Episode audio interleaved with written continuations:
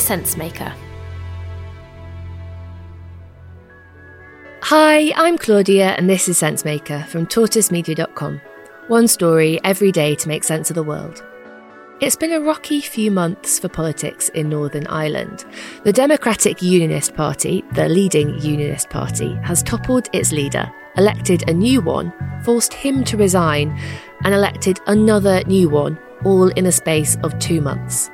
So, what's been going on, and can the DUP sort things out?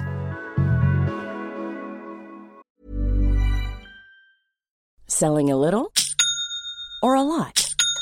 Shopify helps you do your thing however you cha-ching. Shopify is the global commerce platform that helps you sell at every stage of your business. From the launch your online shop stage to the first real life store stage, all the way to the did we just hit a million orders stage.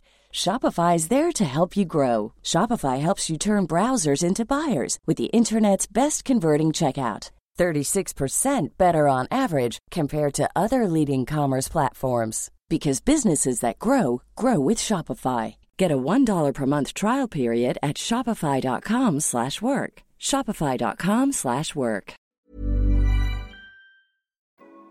A short time ago, I called my party chairman to inform him that I intend to step down as leader of the Democratic Unionist Party on the 28th of May and as the First Minister of Northern Ireland at the end of June. Not long ago, Arlene Foster, the leader of the DUP and Northern Ireland's First Minister, was forced out of her job.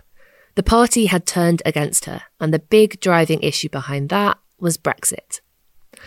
The Unionists in Northern Ireland are really upset by a part of the Brexit deal called the Northern Ireland Protocol, which puts a customs border in the Irish Sea.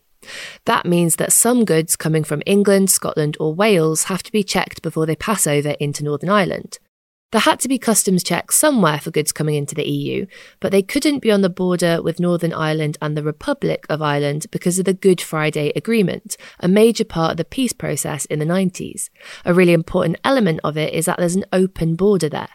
But Boris Johnson had promised that there wouldn't be a border in the Irish Sea either. There will not be checks on goods going from Northern Ireland to Great Britain. Unionists said it was a major issue for them. Having that sea border would make them feel less part of the United Kingdom. So when the Northern Ireland Protocol came into force in January of this year, and those customs checks were put in place, they felt like they'd been lied to by the government in Westminster, and they blamed Arlene Foster for letting it happen. But there were other issues at stake in Arlene Foster's downfall too. In April, there was a vote in Stormont, the Northern Ireland Assembly, on whether to ban gay conversion therapy. Most of the DUP, which is a very right wing, socially conservative party, voted against the ban on conversion therapy. But Arlene Foster was one of five people from her party to abstain. By abstaining on the vote, Arlene Foster was signalling a more liberal, moderate position on social issues than the rest of her party were comfortable with. It's a sign of a fundamental divide within the DUP. And so there's a big question about which direction the party should go in. Ever catch yourself eating the same flavorless dinner three days in a row?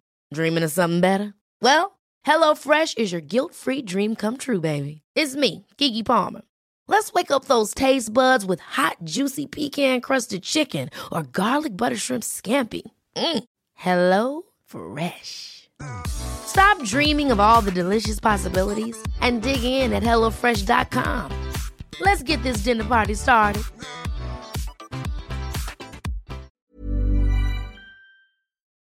But things haven't been plain sailing for the man who replaced Arlene Foster as leader of the DUP either, a man called Edwin Poots. He really represents the more conservative side of the party. He's very religious. He believes in creationism, that the earth is only about 6,000 years old. He's been with the DUP for a long time. His dad was a unionist politician and a founder of the DUP in the 1970s.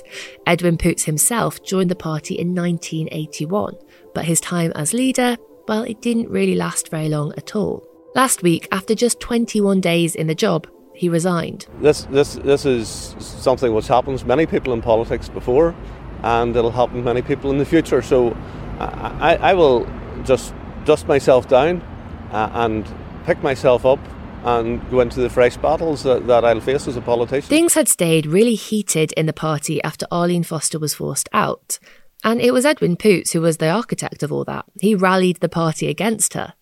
But in his first few weeks, Edwin Poots made a number of decisions that the DUP just couldn't get on board with. The first big thing he had to do was work out how to manage the nominations for First Minister and Deputy First Minister. Now, bear with me here because it is a bit complicated.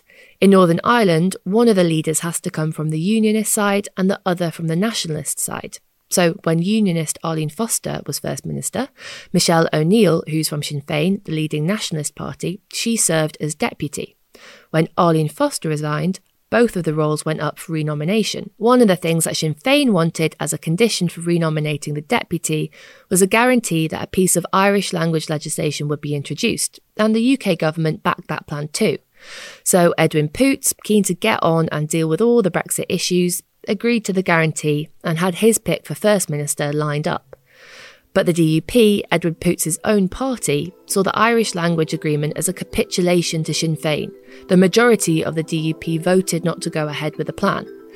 Still, Edwin Poots nominated someone for the First Minister job anyway, without the consent of his party. And that made the DUP really cross. You can't lead people who are not following you. So if you have no followers, you can't be a leader, can you? So, as quickly as he was voted in, he was booted out again.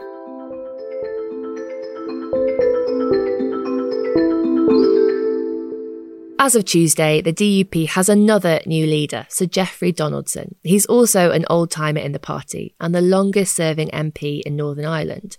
He's led the DUP in Westminster for years, which means he knows his way around politics in the British government and he's got some credentials as a negotiator.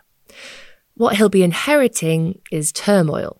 The problems facing the DUP and Northern Ireland's political leaders aren't going away anytime soon. But he's promised his top priority will be to sort out one thing the Northern Ireland Protocol, that customs border in the Irish Sea. Quite what will happen is anyone's guess. If the last few months have told us one thing, it's that this situation is anything but predictable. Thanks for listening to The Sense Maker. It's made by me and my colleagues Nimo, Imizav, and Ella at Tortoise Media. Our promise to you is to make sense of the world through one story every day. If you enjoyed today's episode, why not give us a follow so that you don't miss any of our other stories? Today's story was written and produced by Ella Hill.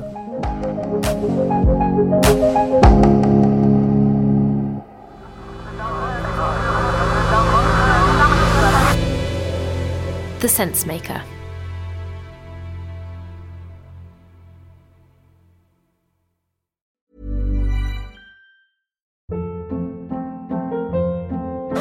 Hold up. What was that? Boring. No flavor. That was as bad as those leftovers you ate all week. Keke Palmer here, and it's time to say hello to something fresh and guilt-free. Hello Fresh. Jazz up dinner with pecan-crusted chicken or garlic butter shrimp scampi. Now that's music to my mouth. Hello Fresh. Let's get this dinner party started. Discover all the delicious possibilities at hellofresh.com.